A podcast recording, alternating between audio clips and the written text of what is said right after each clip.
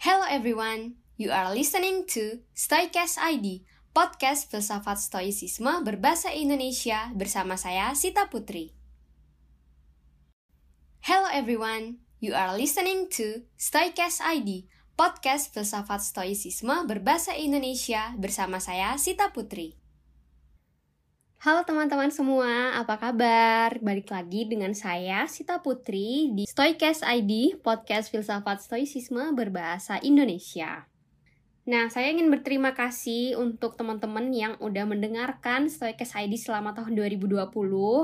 Dan semoga di tahun 2021 ini, konten-konten dari Stoicast ID tetap memberikan manfaat dan juga insight-insight baru untuk para pendengar dan teman-teman semua. Oke, terima kasih ya.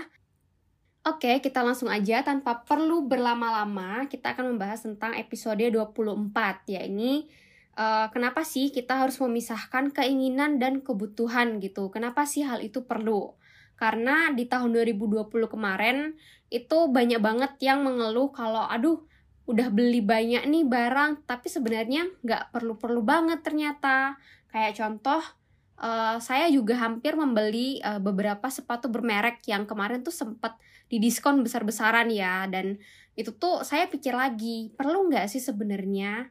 Terus akhirnya untung saya nggak jadi beli gitu. Tapi malah saya beli hal-hal lain yang ternyata saya nggak butuh-butuh banget. Karena saya ternyata cuma ya lapar mata doang gitu. Hanya pengen gitu. Penasaran gitu Oke teman-teman, kalau gitu kita langsung aja ya masuk ke pembahasan utama di episode 24 Stoicast ID.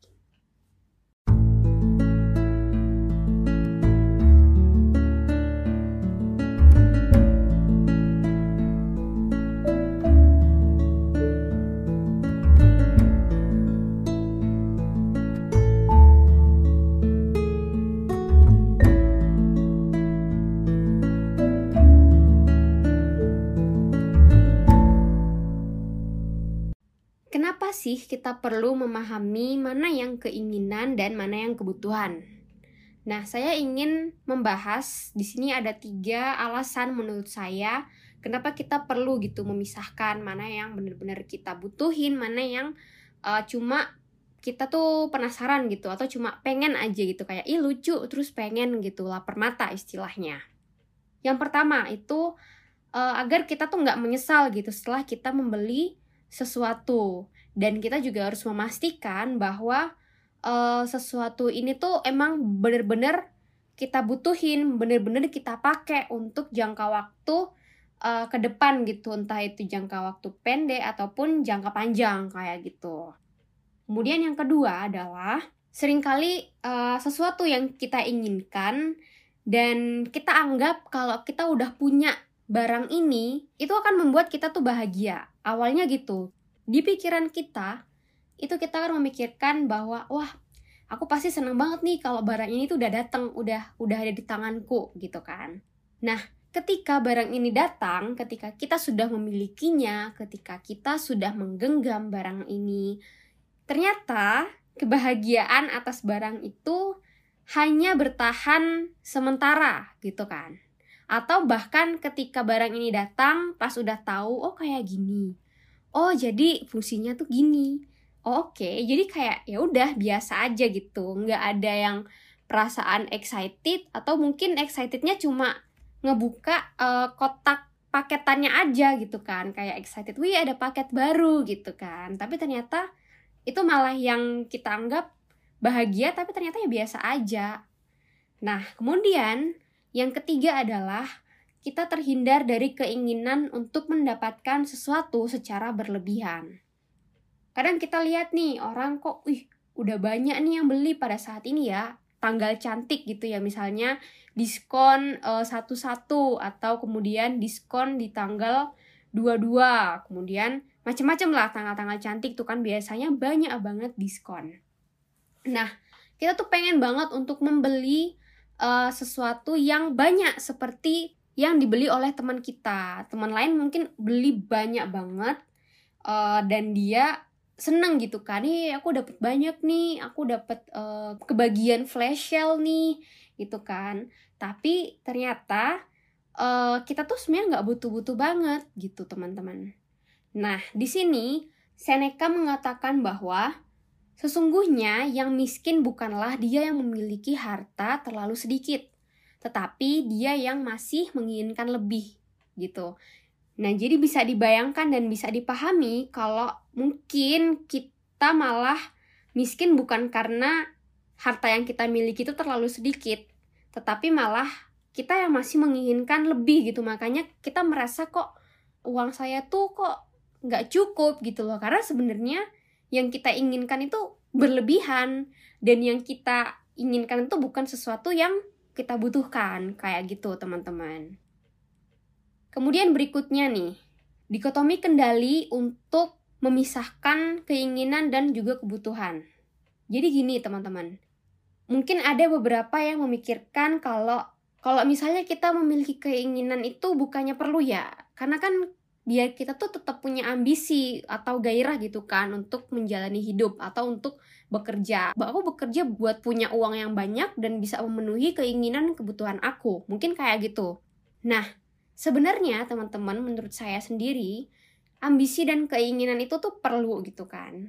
Tetapi yang ditekankan oleh filsuf Stoa ini juga dari uh, beberapa filsuf, nggak hanya pemikiran saya sendiri, dan saya setuju dengan mereka kalau kita tuh harus menyadari bahwa menginginkan sesuatu secara berlebihan itu tuh nggak baik. Dan semua yang kita miliki, kita juga harus ingat bahwa semua yang kita miliki itu berada di luar kendali kita yang bisa aja sewaktu-waktu akan direnggut kembali nih dari kita gitu. Jadi kita juga harus paham kita juga harus menerapkan dikotomi kendali ketika kita ingin membeli barang tertentu gitu kan biar kita nggak terlalu bergantung nih dengan harta benda sehingga kita mampu untuk mengontrol keinginan yang berlebihan itu biar kita lebih memilih gitu mana sih yang emang perlu saya beli dan itu barang itu tuh saya butuh dan mana yang cuma sekedar keinginan doang gitu yang hanya penasaran. Oke, selanjutnya nih, mungkin ada yang bertanya nih di antara teman-teman. Terus gimana sih cara kita memahami mana yang benar-benar kita butuhkan gitu kan? Nah, yang pertama itu adalah ketika kita mulai uh, ingin untuk membeli sesuatu, kita lihat nih, wah bagus nih barang ini gitu kan. Misalnya di marketplace gitu kan. Kita harus tanyakan nih ke diri kita sendiri. Barang ini benar-benar nggak sih akan saya gunakan dalam waktu dekat? Kemudian fungsi dari barang ini tuh sebenarnya apa gitu? Apakah nanti akan bermanfaat untuk uh, kegiatan saya sehari-hari atau mungkin uh, butuh tapi hanya dipakai sesekali gitu.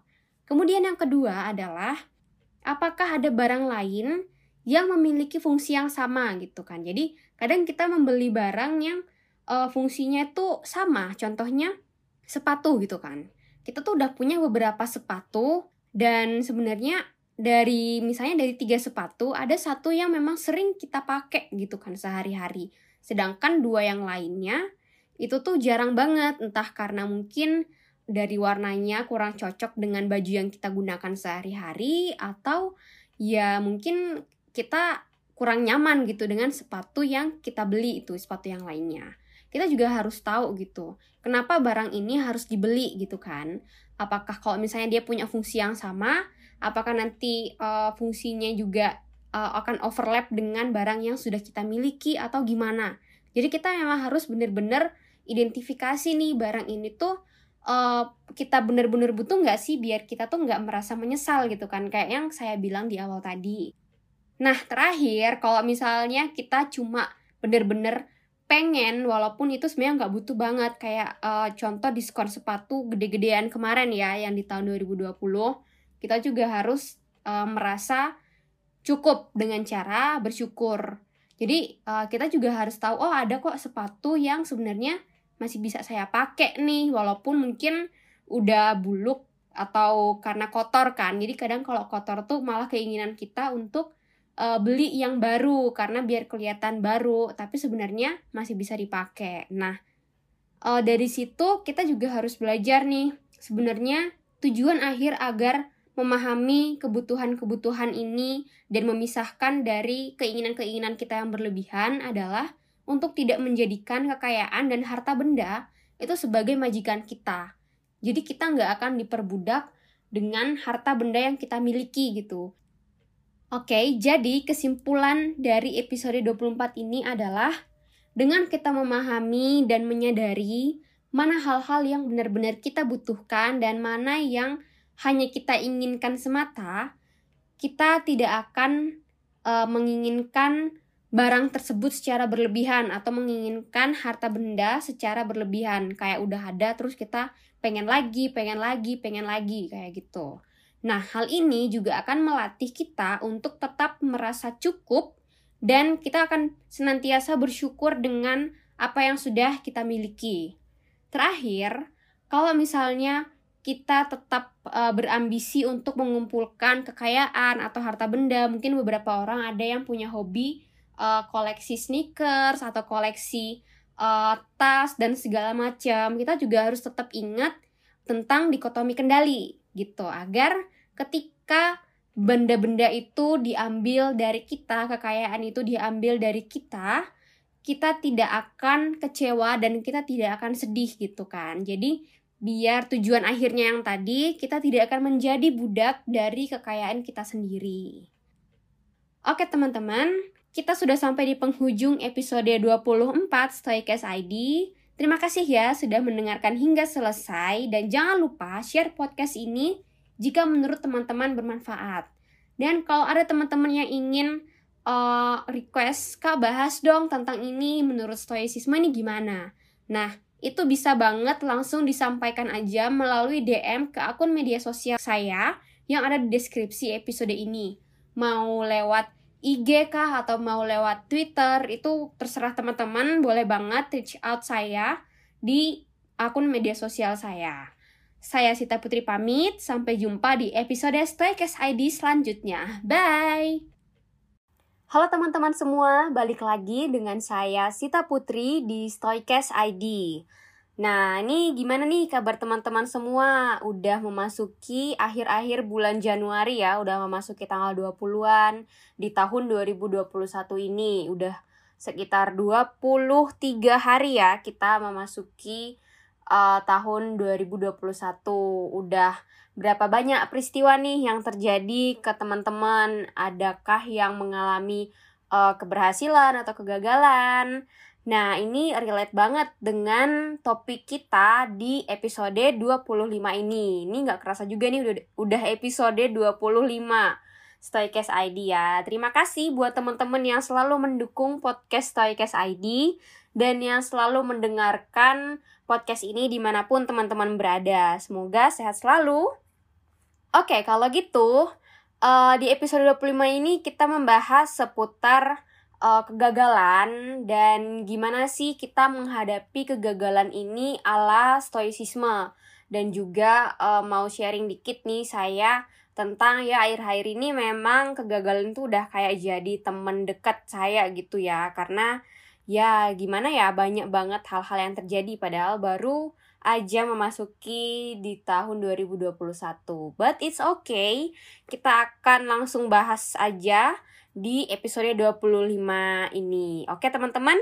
Oke, langsung aja ya. Yuk kita bahas episode 25 Stoikes ID.